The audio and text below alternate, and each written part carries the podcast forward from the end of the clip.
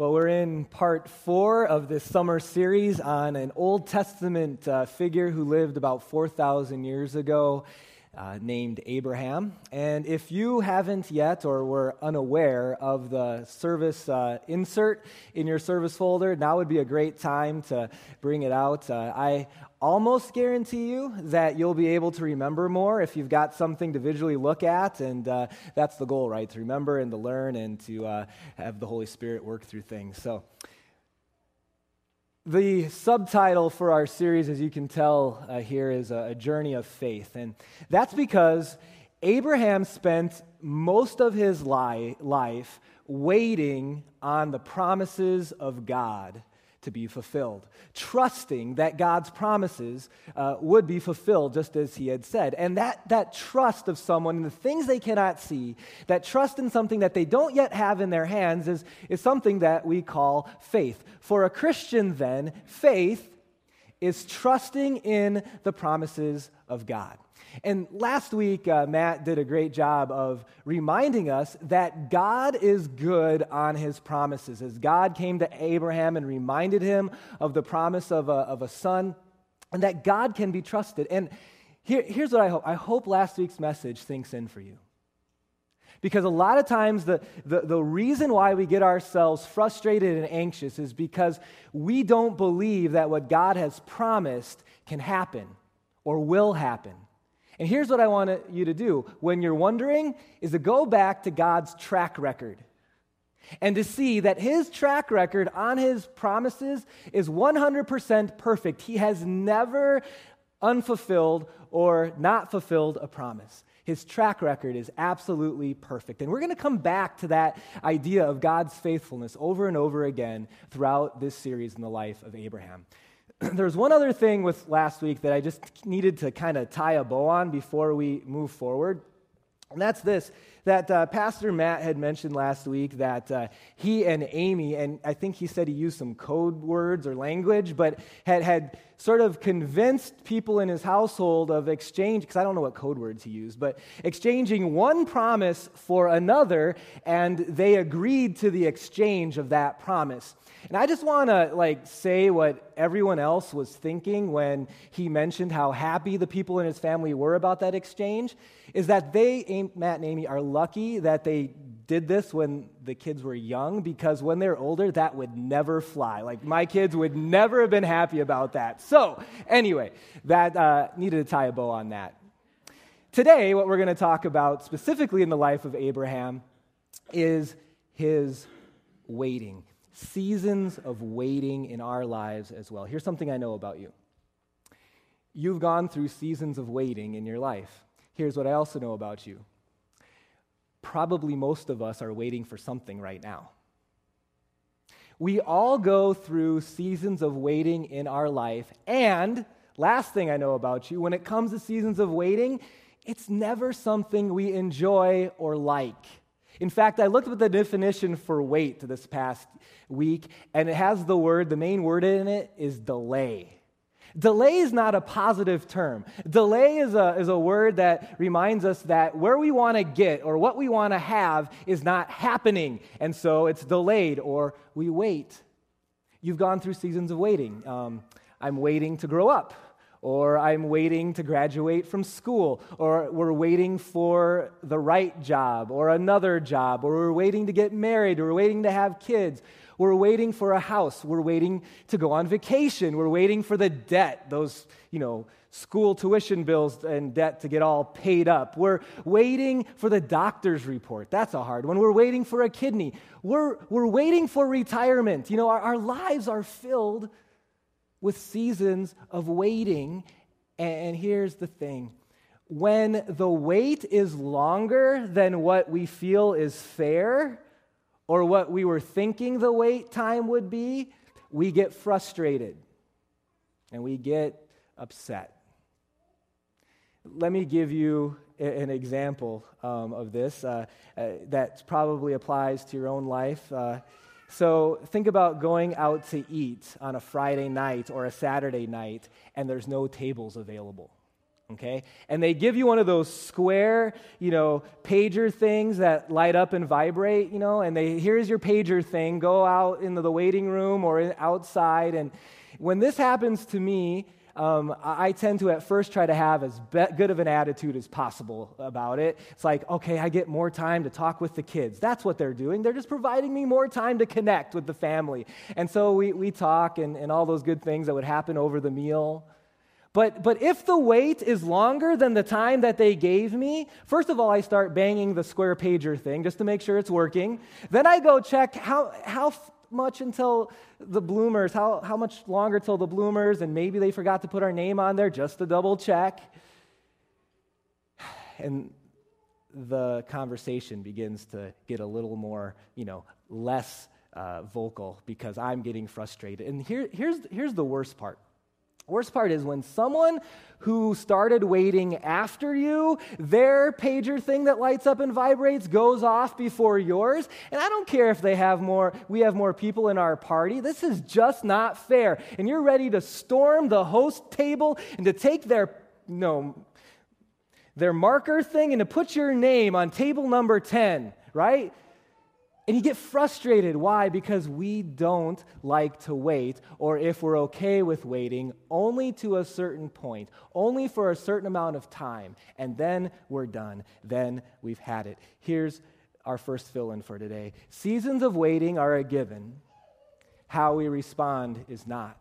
And what I want to concentrate on is our tendency to respond with, with anger, frustration, cutting corners. We'll talk about that in a moment but that we don't need to respond that way. We don't need to respond to times of waiting with that type of attitude. And especially, we should guard against a temptation that we're going to be looking at. There's a temptation to do something that Sarah did in our text. There's a temptation to do something in times of waiting that honestly is going to be worse for us in the long run than if we just were comfortable with waiting a little longer.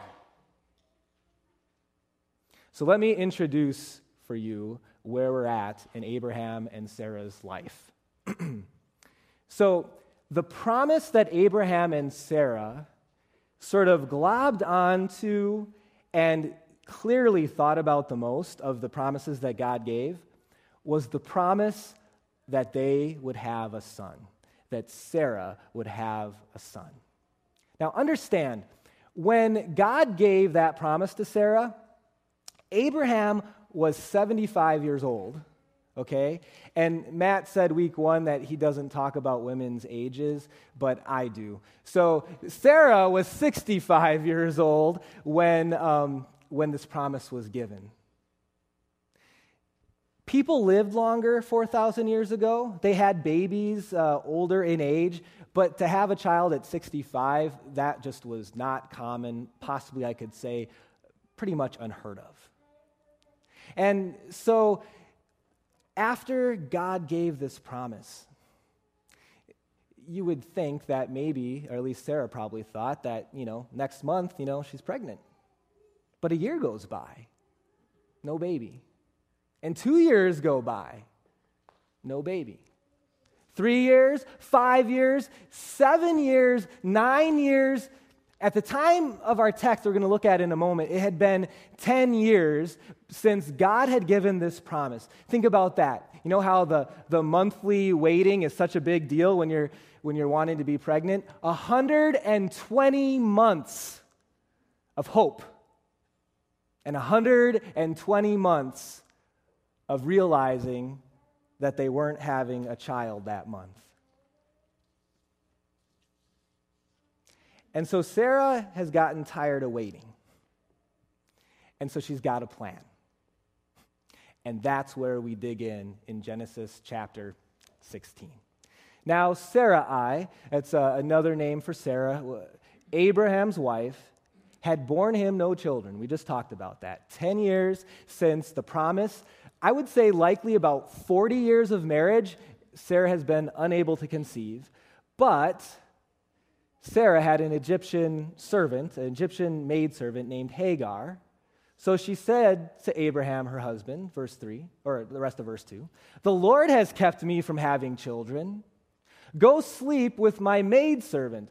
Perhaps I can build a family through her. So let me just say this. You've got questions, okay?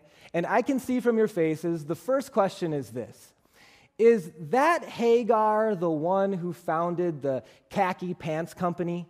Um, and just to answer that question first, no, that's a different Hagar. The second question that I bet you guys have is this What in the world is Sarah thinking? How could Sarah come up with this Jerry Springer like, you know, type of plan where because she can't have a baby, let's just pick a, a servant, sleep with Abraham, and she have a baby in my place? And the first thing I want to say about this is some a question that maybe you've had at times reading through the Old Testament. There's a lot of examples of polygamy in the Old Testament. It was never something God condoned or thought was right. Never in history was it okay by God for people to have multiple partners or to have multiple wives or, or husbands for that matter. So, this wasn't a part of God's plan or his direction. But here's something else you need to know just to cut Sarah a little bit of slack, just a little. Culturally, Sarah's plan was not unheard of. She's not the first person to invent this, this crazy idea. And, and let me explain. So, having servants was a pretty common thing back then.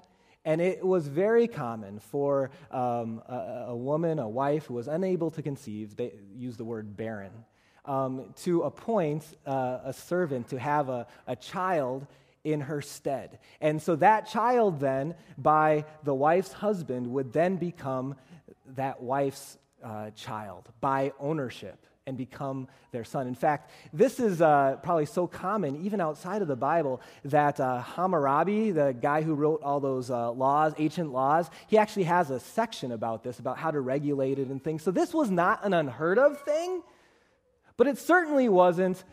It certainly wasn't a godly thing. And the reason why I mention that it wasn't unheard of is that I think it's easy to dismiss Sarah's crazy idea as being something that we can't relate to. But let's just hold on a second. So, Sarah was willing to go against God and along with culture in order to get what she wanted or to do what she felt would be best for her. Is there any sort of parallels to how we might think or act in 21st century America. That it might be okay, or at least we think about it, we see it for sure, to go against what God clearly says and along with what culture says because we want something that bad. You can think of your own examples, but you know that it applies. At the end of the day, Sarah's angst was with the Lord. The Lord, I think I highlighted it, the Lord has kept me from having children. She was upset with God. She was upset that she had been waiting so long and it seemed as if God didn't care or God wasn't listening. And so, the theme of our sermon today, she was willing to rush ahead of God's timetable, even if that meant going against God's will, in order to get what she wanted more quickly. So, how did, how did Abraham feel or react? Next verse. Abraham agreed. Abraham agreed to what Sarah said. Now, he may have been a little more passive. It wasn't necessarily his idea, but let's not cut Abraham any slack here. He also didn't tell Sarah to, you know, cut it out. He also went along with the plan. And again, we have this promise of God and we have Abraham and Sarah getting tired of waiting on God's timing, and so they're willing to rush ahead. And, what I want you to hear in this message today is that God is not telling us in times of waiting to just sit on our behinds and not look for a job if that's what we're waiting for, or just to sit on our behinds and not go to the doctor if there's something wrong with us. He's not saying for us to just be lazy, but what he is showing us, what we do see in Abraham and Sarah, is that they went outside of God's will in what they did in order to shorten that waiting time. And I think, I think we can relate. I know in my own life, I know in my counseling towards others, so many times people want to speed up the waiting, and so they take things in their, to their own hands. You know, I've been waiting for a, a, a spouse. And so, even though I know this particular boyfriend or girlfriend isn't the right one necessarily, they don't, I can't check all the boxes. I've been waiting, I've been waiting so long. Or how about the flip side of the marriage relationship? How about divorce? It's been more than once where I've encouraged a, a Christian couple to, to wait just wait, work on things more. And, and one or the other, no, no, this is, this is, this is, I'm tired of waiting. This is what we need to do. Or maybe it's a purchase and you know that you don't yet have the finances uh, to, to pay for it, but you've been waiting so long and so you make a, a foolhardy purchase. Or maybe it's, it's, it's letting our frustration and anger well up and, and, in the wait, and so we mistreat people around us, whether it's our spouse because we've been waiting for things that they promised when we got married, and you know our life isn't the way you said it would be, and so we get upset and frustrated, or or maybe it's it's kids being that way, or or parents. How easily don't we also get frustrated in times of waiting and sometimes cut corners. Well, how did it work out for Abraham and Sarah? You can only guess, right? Well, we don't have to guess. Verse 3. So after Abraham had been living in Canaan 10 years, so he was 85, which means Sarah was how old?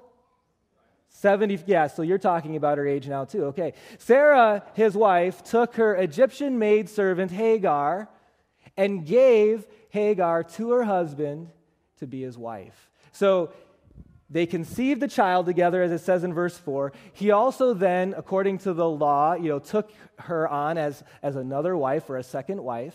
Verse 5. And when she knew she was pregnant, she began to despise her mistress. So let me, let me tell you what's going on right here with Sarah and Hagar, okay? So Abraham and Hagar conceive a child, okay? Now, Hagar is pregnant uh, with, what eventually becomes a son named Ishmael when, when he's finally born. We'll talk about, more about him in another week. What happens then is Hagar, who had been the servant, who had been, you know, and this isn't right either, but had been more of a possession of their family, all of a sudden she starts to get a, a little bit of uh, an attitude. Now she's got a higher status. She's a wife of Abraham, and she's the wife who can conceive a child. And Sarah, 40 some years, now 50, and you can't, you haven't been able to have a child or a son. And so Hagar begins to despise Sarah. And now Sarah is ticked off. Now, part of us like, well, I mean, come on, Sarah, what, what, do you have to be ticked off about? This was your idea, this was your plan. And, and it seems as if she storms into Abraham's, you know, room, slams the tent flap behind her, maybe, all right, verse 5. Then Sarah said to Abraham, You're responsible for the wrong I'm suffering. I put my servant in your arms, and now that she knows she's pregnant, she despises me. May the Lord judge between you and me. Let me, let me point out something. Sarah decided to go ahead of God's timetable, not to wait. And the result is she is a mess, okay? Sarah's a mess. She's feeling worse about herself because of Hagar looking down on her. She's blaming Abraham now for the whole ordeal. Now, let's just let me just say this: um, Abraham didn't come up with the idea. But, but husbands, Christian husbands, we're, we're appointed leaders of our homes, and so Abraham did fail in not speaking up and letting this happen, okay? And then, not only is she upset at Abraham, but she kind of now, because it's convenient now, brings God back into things. So the Lord's a righteous judge. You know, I'll go with what God says now, okay? She brings God back into it because it's convenient for her at the moment. What's Abraham's response? Great home and family leadership. Your servant is in your hands. Do with her whatever you think best. She's a slave. Treat her like a slave. I don't care. By the way, while Hagar is carrying his child. Then Sarah mistreated Hagar, so Hagar fled. Now, this word for mistreat, it's a little ambiguous, but it is the same word that um, the Egypt, that when describing Egyptian slaves, how they mistreated, or Egyptian slave owners, how they mistreated Israelite slaves. It's the same word used there. So likely this mistreatment wasn't just some harsh words, but physical, emotional, verbal abuse to Hagar, who in a lot of ways, what did Hagar do? She didn't have a choice in all of this. She was an innocent bystander, forced to have a baby with her master's husband. And so to recap, Sarah's feeling worse than she did before. Abraham and Sarah need some marriage counseling. And Hagar is pregnant and on the run. How is going ahead of God's timetable working out for Abraham and Sarah? Not so well. Now, let me be clear. Every time we sin or try to cut corners and go outside of God's will to get to something we want quicker or whatever, it, there is no guarantee that the mess is going to be this big, okay? Sometimes God, in His patience and His, His love, allows things to actually work out okay, even though we went outside of God's will. So this isn't always going to happen, but here's what I do know is always going to happen things are never better never better when our actions and our lives are outside of relationship with God. And that's what they were doing. They were going outside of their relationship with God to get quicker what they thought they needed quicker. And God had said to just wait on His timing. And so here's my first encouragement for you in times of waiting. It's our next fill in. I encourage you to be content to walk at God's pace. Be content to walk at the pace that God has for you and your life and your hopes and your dreams. it makes me think about walking with Carrie, my wife. We have a really hard time at walking at the same pace, okay? So here's the issue if I want to go fast, I'm going to run. If I want to go slow, then I walk. Carrie wants to combine the two for whatever reason. I have no idea. It doesn't make any sense. And she wants to walk fast, which it just makes, makes no sense. Who invented that? Walk fast. I mean, run or walk, one to pick, okay? And so what happens is whenever she, we're walking, she's always way out ahead of me. And it's really hard to have a conversation when she's 10 seconds down the block. And it's really uncomfortable when the neighbors call and ask if you're fighting because there goes Carrie and Ben's, you know, coming behind her, you know. But when we're walking at the same pace, it's better. When we're walking, even sometimes, I know it's kind of mushy, but hand in hand, It's better. When we're, when we're walking so that we can talk with each other, we're in relationship. It's better, right? It's better when you walk at God's pace. And who sets the pace? Well, I hope you leave that to the all knowing God and not that you and I are trying to set the pace for Him.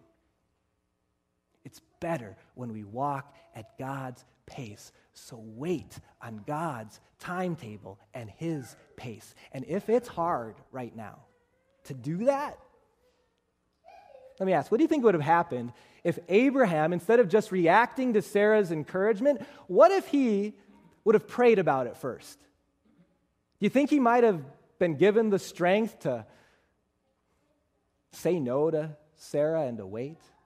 Maybe. Or what if Abraham would have consulted with some good God fearing friends? Do you think that would have helped instead of just agreeing with what Sarah said? What if he would have stopped and consulted with people and gotten their encouragement from God fearing friends? Do you think that would have helped? I think it, it helps to be in community with other Christians, whether it be in a growth group or just having friends around you to consult in times where you don't feel like waiting? Absolutely. Do you think it helps to pray in times of absolute waiting? Absolutely. Do you think it's good to talk with your pastor in times of waiting? Absolutely. Do you think God works through those things in times of waiting? Yes, He does. And then here's the other thing it's a little bit longer. But if God never gives you what you've been waiting for, you can be sure that what you're waiting for is not what you need. Some of you, that's all you needed to hear today. You know, just write that down, and that's all you need to take home. And it hits so much of us that I'm going to read it again. If God never gives you what you've been waiting for, you can be sure that what you're waiting for is not what you need. You can be sure that what you're waiting for is not what you need. Now, walking at God pace, that's one thing. But as we close, it's not the main thing. It's not the main thing that I want to share with you today from Abraham and Sarah's account. This is a, the, the, things I just read are a salacious, Jerry Springer type account. And I saw some of you like looking at your spouses and kind of blushing a little bit, you know. It, it, it makes you blush. And if you're someone who's brand new to church today, like, I'm sorry, okay? Because you're like, what is this Bible thing all about? It, it, it's uncomfortable, isn't it? And we're doing a whole summer series on this guy. I mean, what can you learn? Here's the thing if you think this series is about Abraham, you're mistaken. This series is primarily not about Abraham. This series is primarily about his God. Two, about a chapter later, we turn to Genesis chapter 17. Look at what God says to Abraham. As for Sarai, your wife, you're no longer to call her Sarai. Her name will be Sarah. Verse 16. I will bless her still and I will still give you a son by her. Still. I will bless her so that she will be the mother of nations. Kings of people will come from her. At this time of these words, 14 years more had gone by since the section that we looked at today. That's 24 years of waiting for the promise. Abraham's 99. That makes Sarah 89. She's still waiting. 288 months of hope. 288 months of disappointment. And I'm thinking that Sarah, at a certain point, is like, I'm not going down to the Canaanite Walgreens to get another pregnancy test, Abraham. I think it's over, okay? I don't think it's happening. Yeah, God's promised it, but remember what we did? The whole Hagar thing. By this time, Ishmael's running around, he's almost a teenager. And yet, God announces and reannounces his promise to Sarah and to Abraham that despite their unfaithfulness, he is faithful. Here's the last thing for your walk be content to walk at God's pace, be confident that you walk in God's grace. No matter what you've done, no matter what dumb ideas you come up with, because of the son that would someday be born from Sarah's descendants, a man named Jesus, you and I can be sure that despite our worst ideas and our furthest leanings away from God, when we trust in Jesus, we are in God's grace. And so we're going to be content to walk at His pace. And we're going to live each day joyful that we walk in His grace. Let's pray. Dear Heavenly Father, I uh, relate to Sarah being unwilling to wait. And Lord, I ask you to forgive me for the times that I've cut corners in order to get the intended result that I wanted or the result you wanted, but more quickly on my timetable. Lord, at the same time, I, pray that you remind all of us that those sins are forgiven, and that as you were faithful to Sarah and Abraham with your promise to them, that you are faithful to us with your promise of forgiveness and life eternal. Help us to, to leave today walking in that grace. We pray this in Jesus' name. Amen. At this time, our ushers will be gathering our offerings as uh, we